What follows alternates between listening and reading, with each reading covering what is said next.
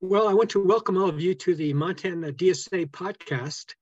Um, the Montana Democratic Socialists of America have uh, carried on a podcast series since early January during the 2023 Montana legislature.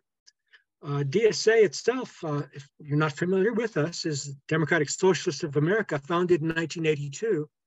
We have chapters in Billings, Bozeman, Helena, and Western Montana.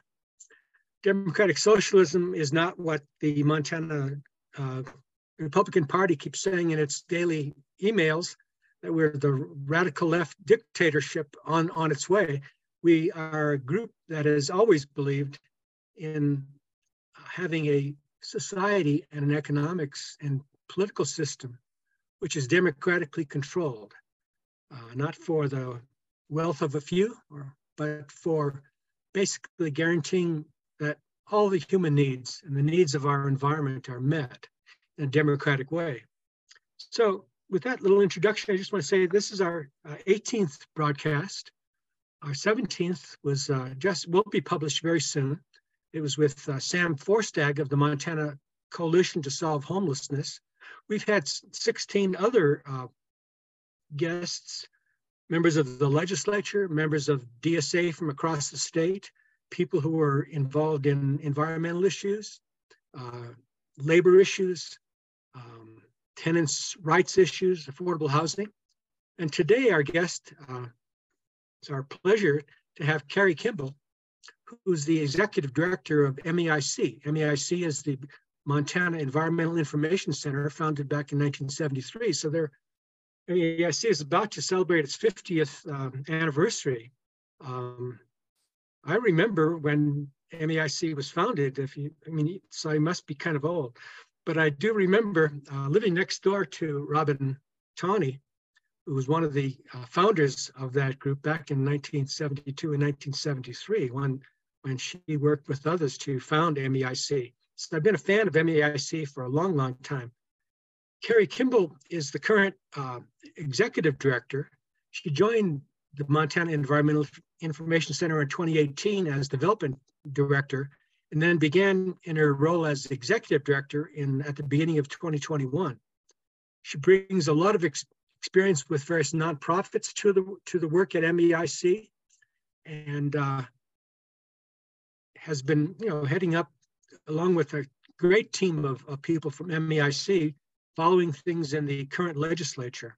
She holds an environmental science, uh, environmental studies degree from Linfield College and an MS from the University of Montana, where she also earned not just an environmental studies, but uh, a certificate in natural resources conflict resolution, which, uh, of course, the conflict resolution is a good skill to have in this legislature. Too bad the uh, some of the folks have no training in that area. So I want to thank Cari for being here after a couple jokes here on my part uh, and have her tell us a little bit more that she'd like to tell us about MEIC and about herself and about what's happening in the uh, 2023 legislature this week and, and, uh, and during the past uh, 16 weeks. Great. Well, thanks so much, Frank. It's just lovely to be here having this conversation with you and honored and delighted to be interviewed and to tell you a little bit about what MEIC has cooking up. Um, so as you mentioned, MEIC was founded in 1973, and we are very excited to be celebrating our 50th year of existence.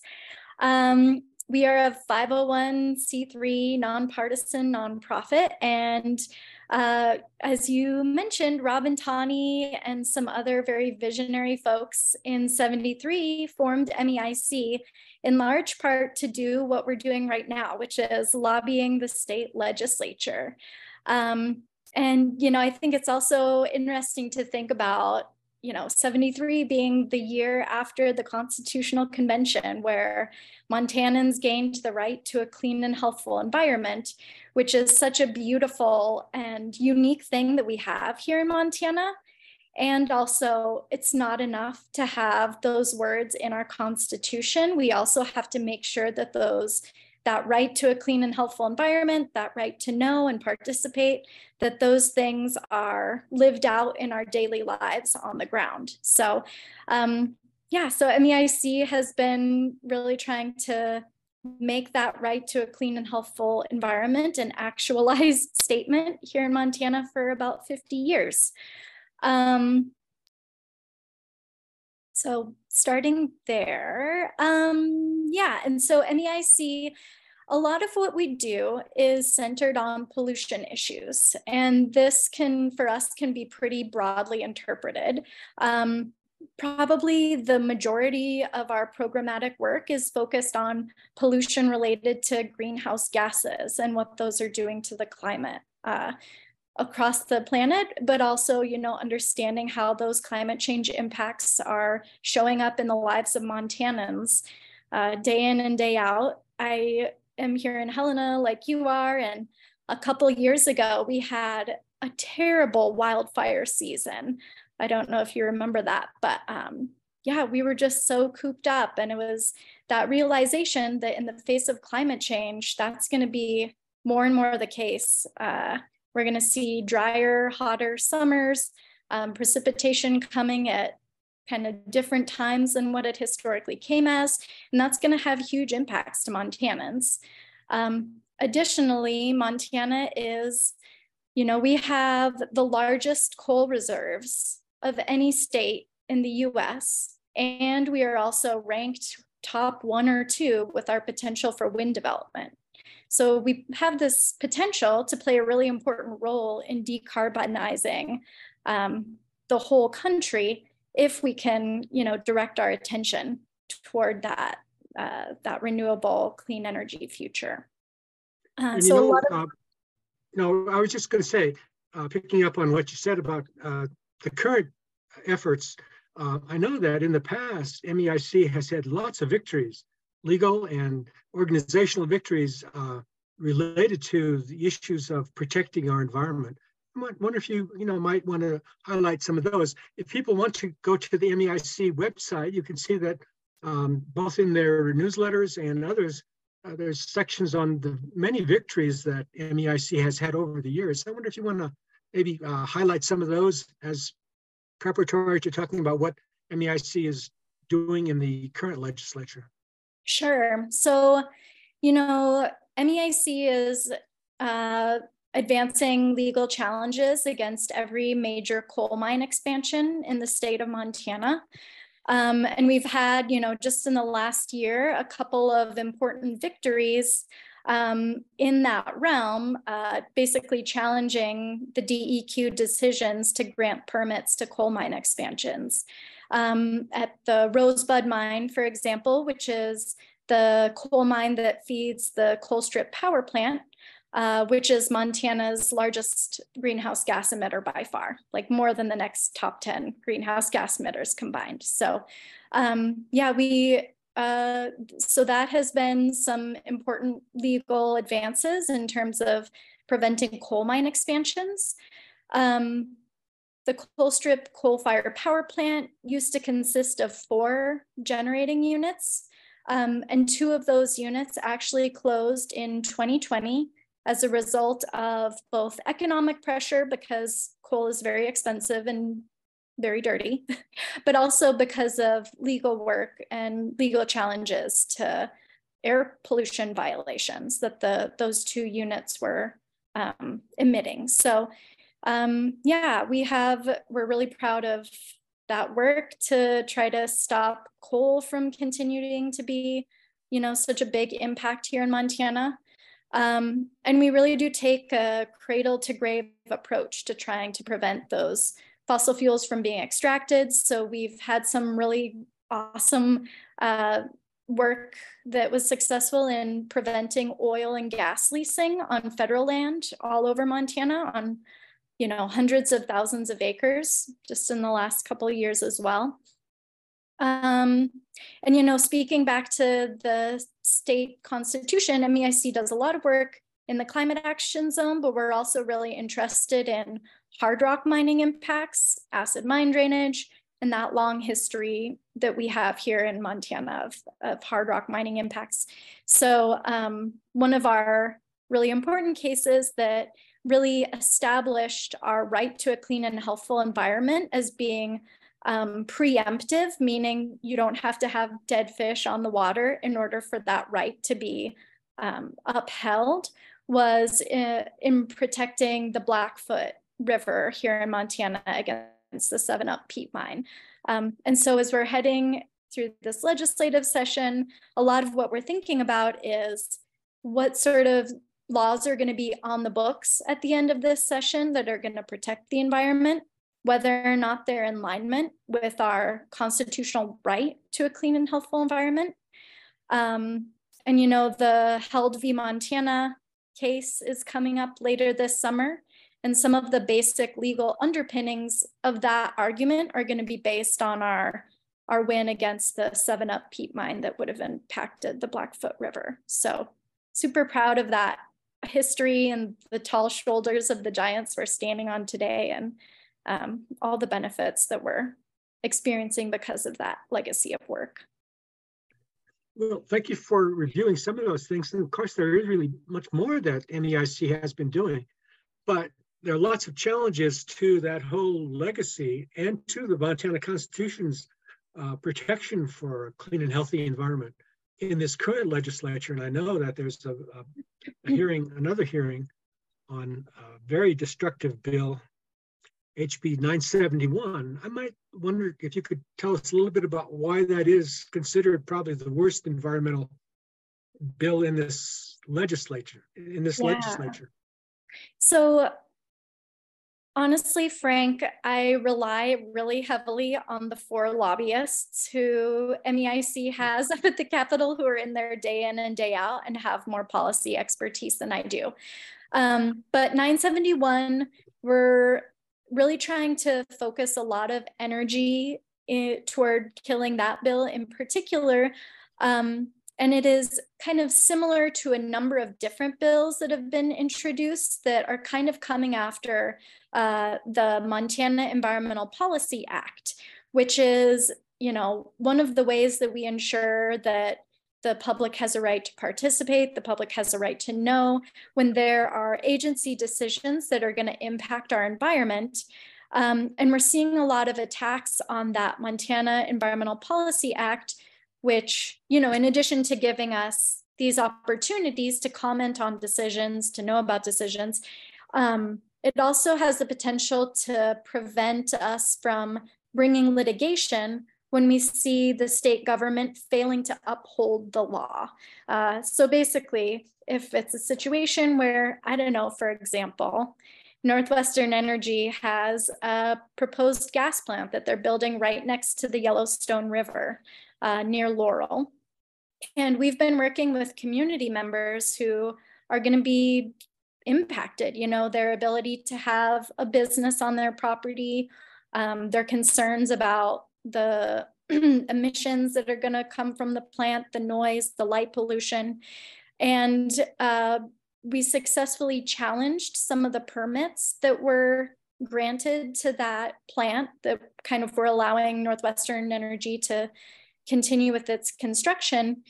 And basically, the reason we were successful there is because the state government should have done a better job reviewing the impacts and mitigating those impacts. And so it's in those moments we rely on the court system to help us enforce the law when we see state government failing to enforce it.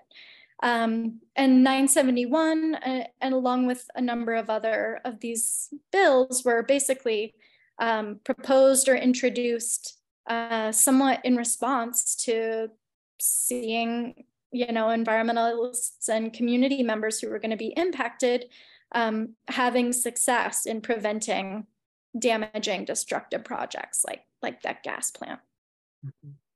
it seems um, that a lot of no go ahead cari uh, so there is, so, you know, today is Tuesday, April 25th. There's going to be a um, committee hearing regarding 971 tomorrow. So I don't know when the podcast will be up, but uh, if people go to our website, you can take action from there uh, to contact um, the legislators who might be making a decision about the bill or perhaps eventually asking the governor for a veto. I can't tell you exactly how soon we'll be able to get the podcast up, but um, as our listeners may know, uh, MEIC puts out regular, uh, very informative uh, uh news alerts. Uh, and in those news alerts from MEIC, they're always very easily easy to follow and easy to use links to make testimony um, concerning the bills that uh, MEIC is, is, is giving us alerts on. I just learned that our podcast, this podcast will be up today. Um, our producer, Marshall Mayer, um, you don't see on screen here, but uh, is the one who had the idea for this podcast series originally and asked me to be the interviewer for it. Uh, we'll be putting it up today.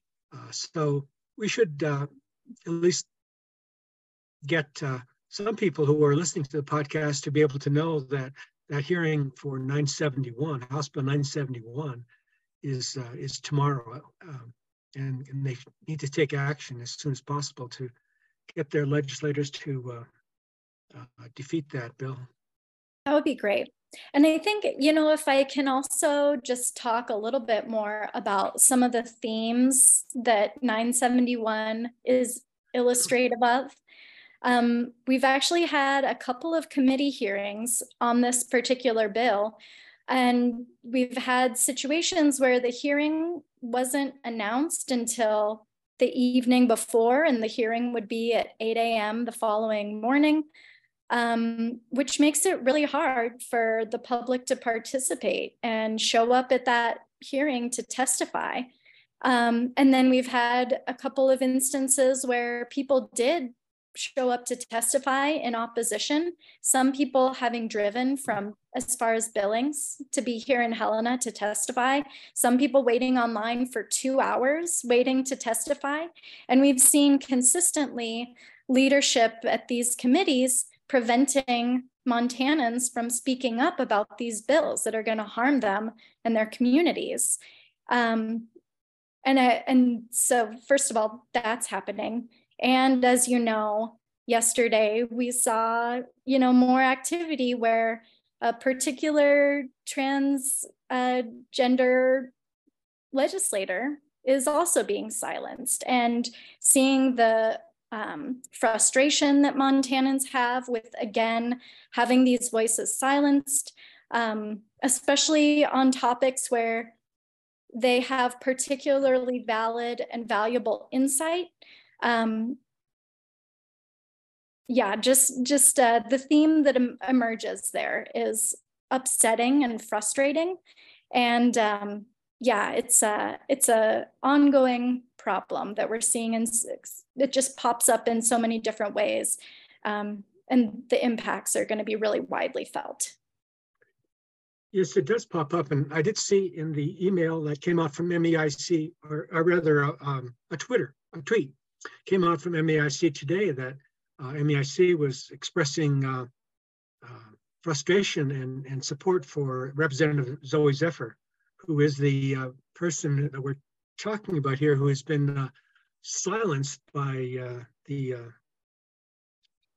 dictatorial leader of, the, of the House.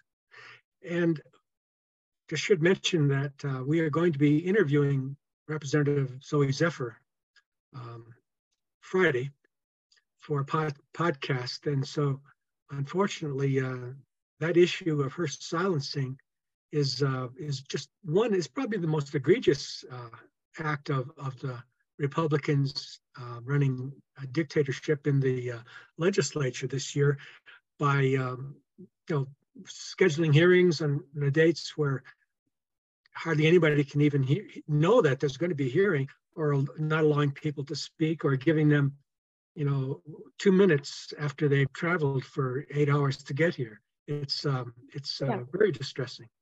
And you know, building on that idea, rollbacks of MEPA are going to make it harder for this the people of Montana to make their voices heard during environmental decision making as well. So we're seeing it at every step of the way as removal removal of people from the process, um, and from having their opportunity to make their voices heard and to try to influence their government. So it's a it's an anti-democratic situation in, in so many levels.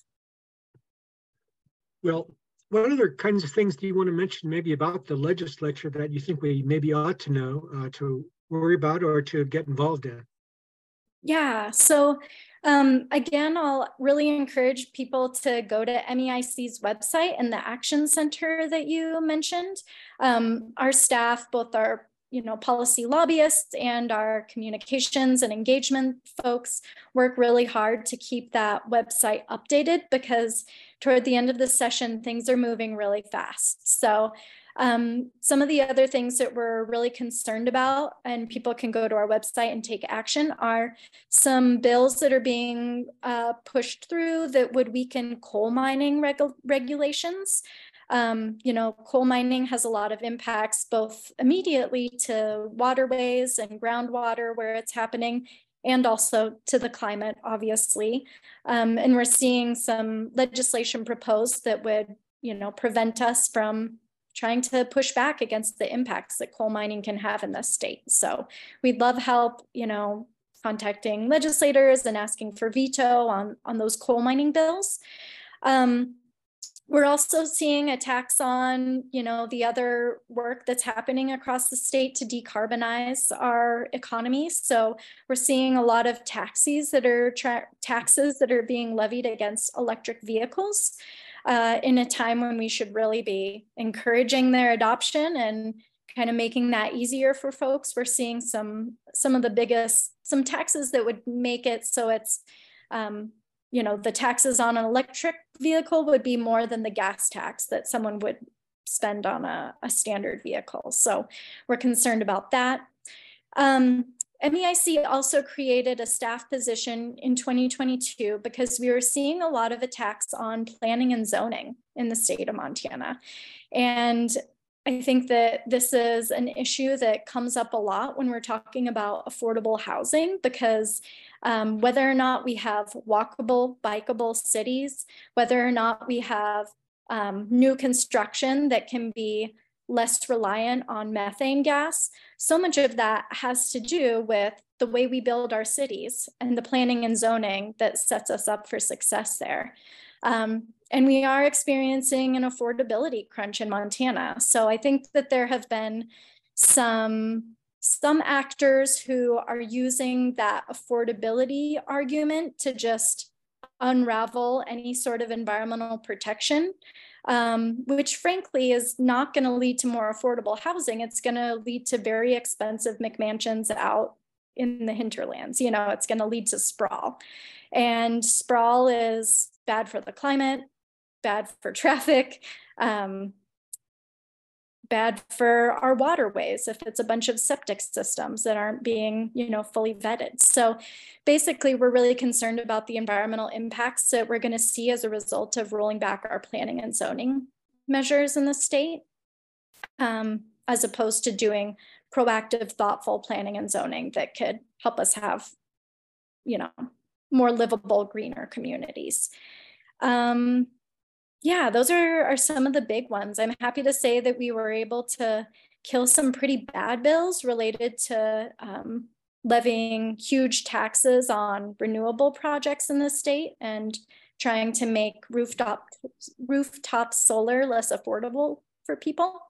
So we've had some successes along the way, but um, yeah, there's still a lot to do. So if folks want to sign up for our email alerts, like you mentioned, or check out, you know, some of the actions on our website. Uh, they can learn more there. And of course, your website is very easy to find, www.meic.org.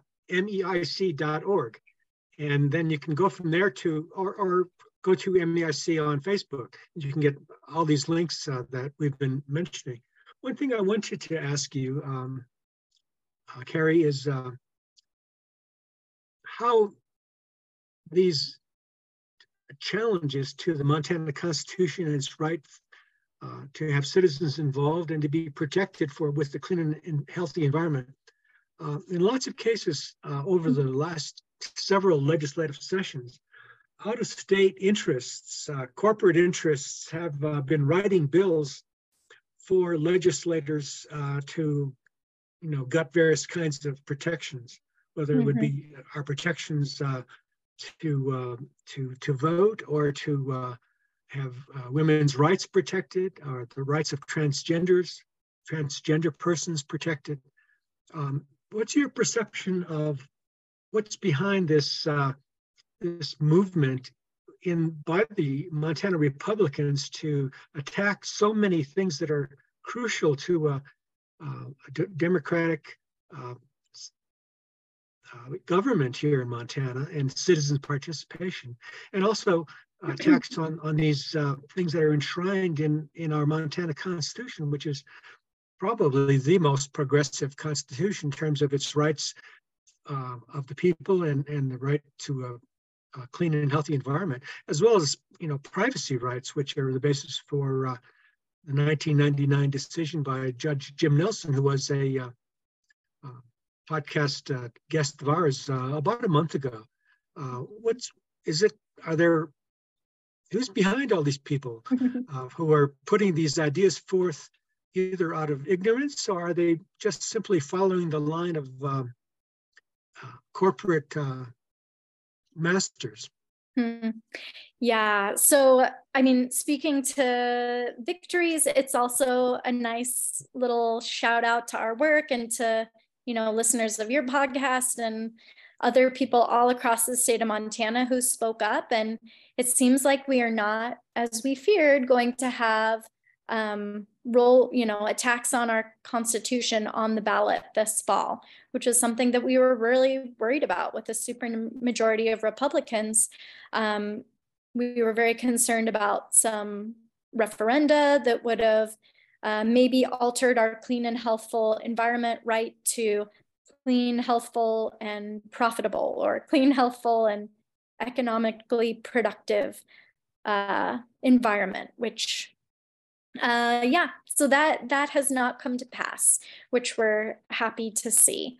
Um, and you know, to your point that corporate interests are very present at the Capitol and advocating for the you know shareholders and people who will make most profit from those corporations. Um, yeah, that is one of the reasons, of course, that MEIC is up there with four lobbyists during the session is because um, those corporate interests are very well represented and very influential. Um, and so ensuring that Montanans and Montanans who care about the environment are well represented is very, very important. Um, you know, as far as who is writing the legislative proposals that are being introduced, you know, there are definitely a lot of um, influential corporations that have their fingerprints all over these. And um, often when we're up there testifying in opposition to a bill like 971, there will only be a handful of proponents speaking, and those will be lobbyists from, you know, coal industry corporations and um, some of those other big players. And also, you know, sometimes labor will come in um, in support of some of these bills, which is interesting. And I know that as a um, someone who's involved with DSA, and you know, we obviously support labor and unions and want them to thrive. And also, um, that's been a sticky wicket is that they're often promoting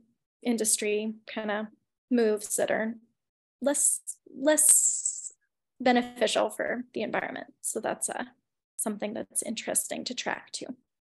Yes, in lots of cases, uh, you find um, that there are very progressive unions, unions um, that are um, workers' rights unions, not right to work unions. Right to work is a is a is something that uses a term that maybe maybe people aren't familiar with, but it's basically a proposal to cut back on union unionization and union rights. And so um, unions are uh, you know, emerging right now as, as a battleground for a lot of these same issues that we're talking about here. There are people who care about the environment in the union movement, and there are those who are still part of the what's called the business union uh, sort of segment of the union movement, which is uh, dominated by by the owners. Mm. And within democratic socialism, um, that's that's a big problem because um, there are so many corporate factors that attempt to destroy the rights of workers. Uh, we in Montana DSA are gearing up to, uh, along the lines of your discussion about unions, to support the United Postal, United Parcel Service hmm. union workers who are gearing up probably for probably one of the biggest strikes uh, in a long time.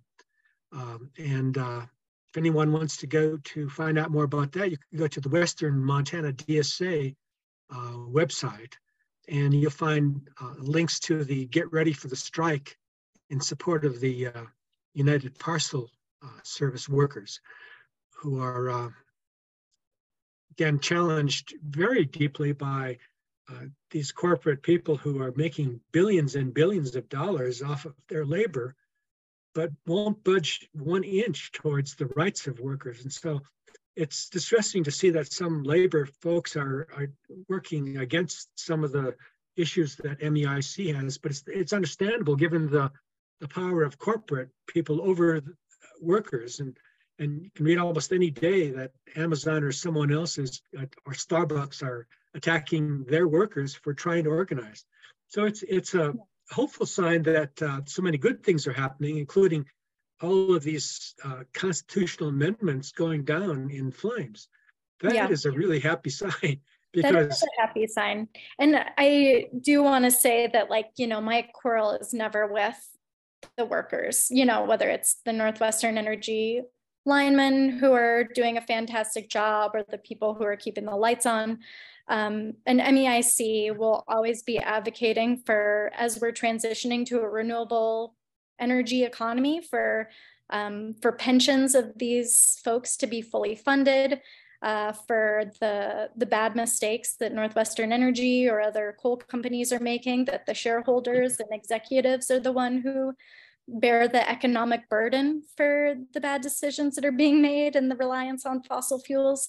Um, for retraining and for full mitigation and cleanup, which can also provide good paying jobs that'll uh, support communities as they move to the next stage of our energy transition.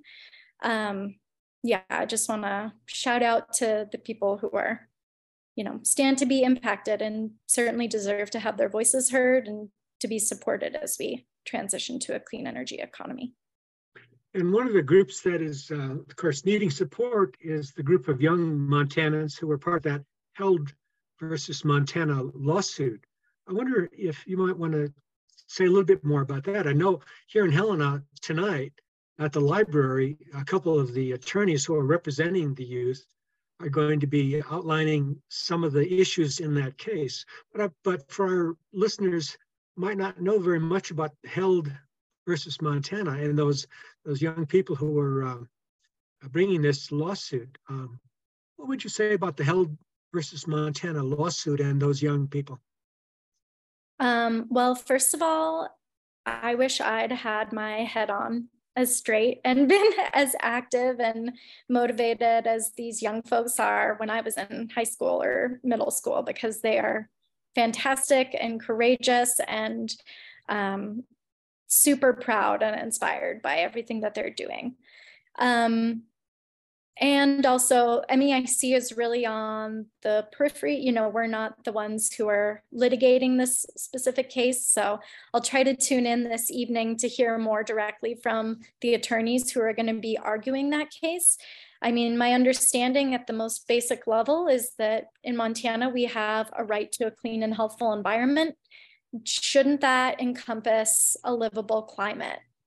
Um, and is the state of Montana uh, denying young folks a right to a clean and healthful environment by not defending our climate at, at the most basic level.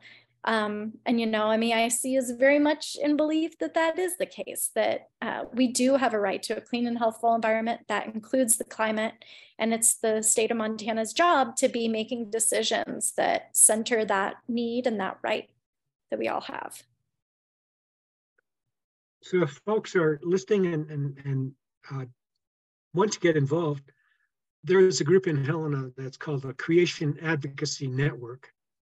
It's uh, spearheaded by a group at St. Paul's Methodist Church, uh, but they have a website Creation Advocacy Network, and they have a link to this event tonight here in Helena at 6 p.m. at the library. It's going to be an in-person event with two of the lawyers who are involved in that, are representing the young uh, people in that case, but it's also going to be available via Zoom. So um, it's, it's I, my, my hunch is that it's also going to be a recorded Zoom so that people can come back to it later. But it's, um, it's very impressive to, to see so many young people involved. Um, one of the episodes of our podcast that we haven't been able to pull off yet is is going to be an interview with Nick Engelfried. I'm not sure if you uh, know Nick. Okay. He was an environmental student. He was a student in the environmental studies program at the University of Montana. Who's now in Washington, but has a new book out uh, talking about youth climate activism. And and after the legislative session, we're going to be talking with Nick Engelfried about uh, all the efforts that he's been involved in. And one of his main efforts was the stopping of the coal train exports to the West Coast. So okay. I want to, you know, say we have some really good guests besides Cari Kimball and others that we've had who are still in the works for this podcast series, which we will continue after the legislative session. Well, I'm glad to hear that because there will still be work to do after this session. Um, you know, we're gonna, we're looking at many legislative proposals that are working their way through this process that frankly we believe are unconstitutional. And so there will be repercussions for that, you know, potential legal challenges to bad bills that do make their way through the process. Um, you know, another thing that we're tracking really closely is uh, just Northwestern Energy corporate accountability in general. I don't know if you followed them much, but there were a series of hearings in the last couple weeks about Northwestern Energy's latest rate increase that they've proposed. Um, so the Public Service Commission had some hearings related to that, and that's going to be a 28% increase over their uh, previous residential rates that they had last year. So that's um, a real doozy. And, uh, you know, most of that money that would be coming out of our pockets would be going to Northwestern Energy so that they can build gas plants and buy more of the Colstrip coal fire power plant is what we anticipate. So um, have have some attention paid there and then Northwestern Energy will be releasing their integrated resource plan at the end of this month, which will theoretically outline how they intend to source their power for the next 20 years. And the latest versions of that plan that we've seen are similarly gas and coal investments rather than renewable uh, energy, rather than efficiency upgrades, rather than storage. Um, so we're really concerned about where Montana's electricity is coming from and how we can move the needle on that issue. So in terms of upcoming events and and, and campaigns that MEIC and other environmental organizations might be involved in, we've got certainly that Northwest Energy Plan. And I imagine that there's going to be opportunity for for additional comment and and maybe protest, actions. Is there something in the works there that we should know about, or if we want to get involved in in uh, cutting the uh, uh, actions of Northwest Energy out from this disastrous past, which is making profits for some somebody, but taking more money out of the uh, hard uh, earned dollars from our moderate income families in Montana. I talked to a friend just uh, yesterday who said that her her her Northwest Energy bill has shot up by 150 bucks just recently, and she doesn't have that kind of money. Are there other campaigns that you can tell us about, or are there campaigns in the in the works to uh, counteract these Northwest Energy uh, um, what destructive actions? Yeah. Yeah, so as I mentioned, Northwestern Energy will release their the latest draft of their integrated resource plan later this month, and we'll, you know, take some time to really dig in there, see what all is included, and then um, the Public Service Commission will mostly have most likely have a series of public hearings where they're soliciting kind of feedback on that plan. Um, and in response to the plan, the PSC doesn't approve or deny the IRP necessarily. What they'll do is respond to it either with perhaps critical feedback, uh, which is what we hope they'll give if it's all new fossil fuel investments and no new renewables. Um, and uh, the hope is that down the road, if Northwestern Energy tries to base their decision to invest in fossil fuels on an IRP that was received with critical feedback, that can make it easier for us to um, press the PSC to deny Northwestern Energy um, the ability to recover costs from folks so that they can invest in fossil fuel investments. Um, yeah, so those hearings would likely be sometime this summer. It would be fantastic if we could get Montanans to turn out to those and really, you know, make the case for how people can't afford another $150 a month. There are Montanans on limited income who are already stretched thin because of inflation. And um, there are really good economic cases to be made for renewables on top of, you know, the, the climate change argument as well. Um, yep, so the, the IRP is going to be a really important uh, thing that we're working on in the coming months for sure. Just along the lines of upcoming things, one of the things that is not an upcoming thing, but a recent report from the United Nations um, group that is reporting on on uh, climate change and climate crisis and climate emergencies. Um, what, what, are your thoughts and MEIC's you know discussion about the urgency of of action? You know, not two two years from now, but not three years from now, but in the very near future. Uh, what's the perception there within MEIC about how um, dangerous situation we're in? Because we've got Northwestern Energy, which seems to not have done its homework on on climate change and on coal, or if they've done their homework, they've decided to put that homework in their back pocket along with the dollars that they're making that way. What's, in, what's your thought about uh, the urgency of the climate crisis? Well, I think you and I are in agreement that it is very urgent. Um, yeah, we need to get off fossil fuels immediately. And one thing that came to light during the rate case hearings in front of the PSC just in the last couple weeks is that um, some of the top executives at Northwestern Energy, including the individual who leads up the department that identifies the resources that Northwestern Energy will be using to supply energy, doesn't totally believe that climate change is caused by human actions. So I'm well, as I said uh, a couple thousand years ago, when Plato wrote his uh, book, The Republic, he said, uh, "What is ignorance? It's evil. What is evil?" He said, "It's basically ignorance.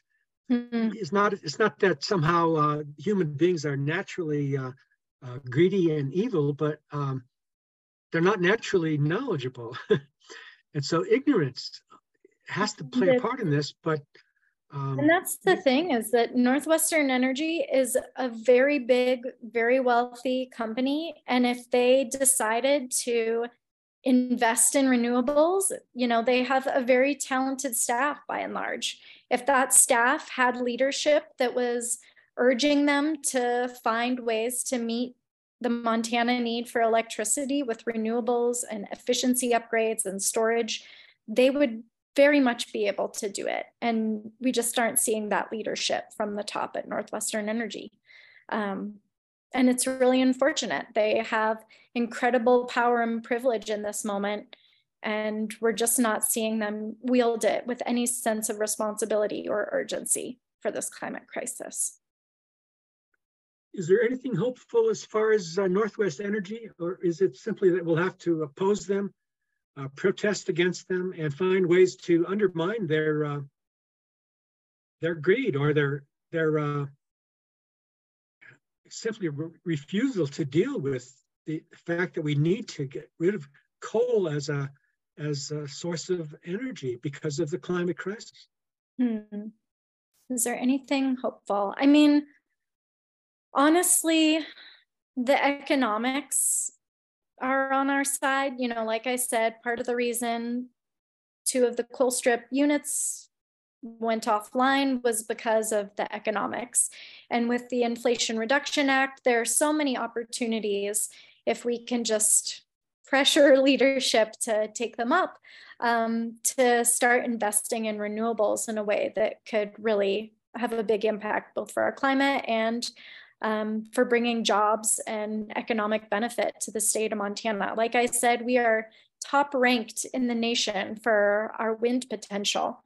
Um, we're leaving a lot of money and a lot of opportunity on the table if we pretend that coal is the way we're going to keep powering our state and our economy.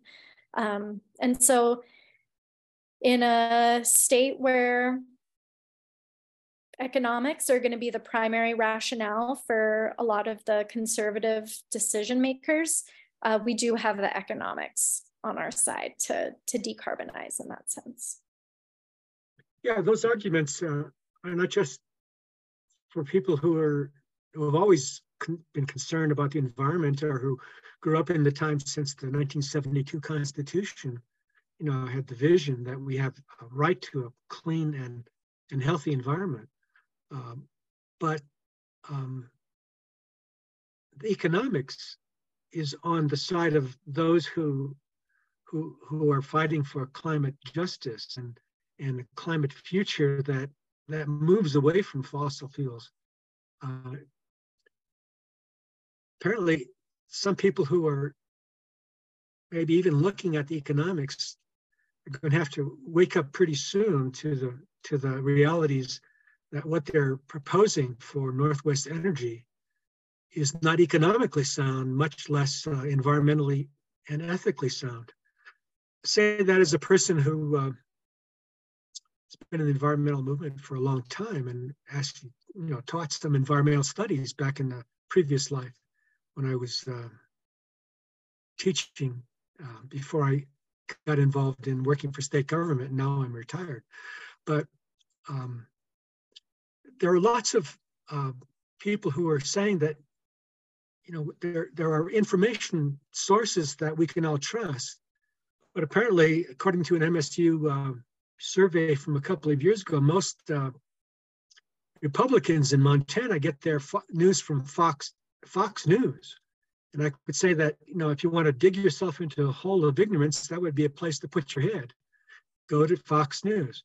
What would you say are besides going to the MEIC website, would be some good sources of information and for study, serious study, so that people can say, well, now I'm, you know, I, I, know how to counter these these uh, these arguments based on ignorance or, or, or greed. What are some of the the best sources for uh, environmental information besides uh, MEIC that mm. you would uh, recommend folks to take a look at and, and dig into? Yeah, I think that we have mm. some really talented journalists in the state who are looking into these issues. Um, Montana Free Press, you know, is a great place to get information. Uh, we see really great articles in the, you know, in the Lee newspapers like the Gazette and the Helena IR. Um, Hmm.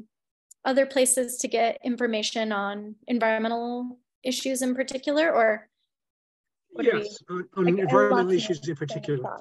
Mm-hmm.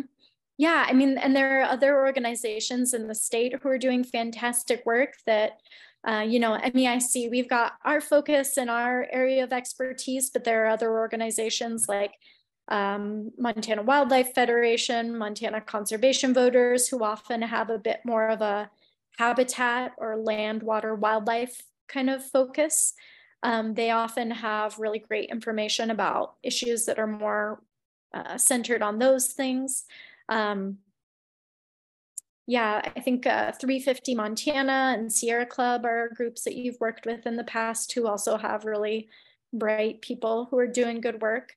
Um, oh my gosh, I'm certain that I'm missing. Well, I, I, I think you were you probably just about to mention Northern Plains Resource Council as well. Mm-hmm. Uh, we had uh, Joni Kresich, who is the uh, current chair of uh, the Northern Plains Resource Council, as one of our earlier guests in this series. And at that time, we were focusing in on on the various challenges to the Montana Constitution. Mm. But Northern Plains Resource Council and MEIC, I know have worked together uh, very closely in, on lots of issues. Uh, Absolutely, yeah, they're fantastic partners. Um, yes, they are. Yes, and they are. both up at the Capitol and then, you know, on so many other issues all across the state. So super grateful for their leadership as well.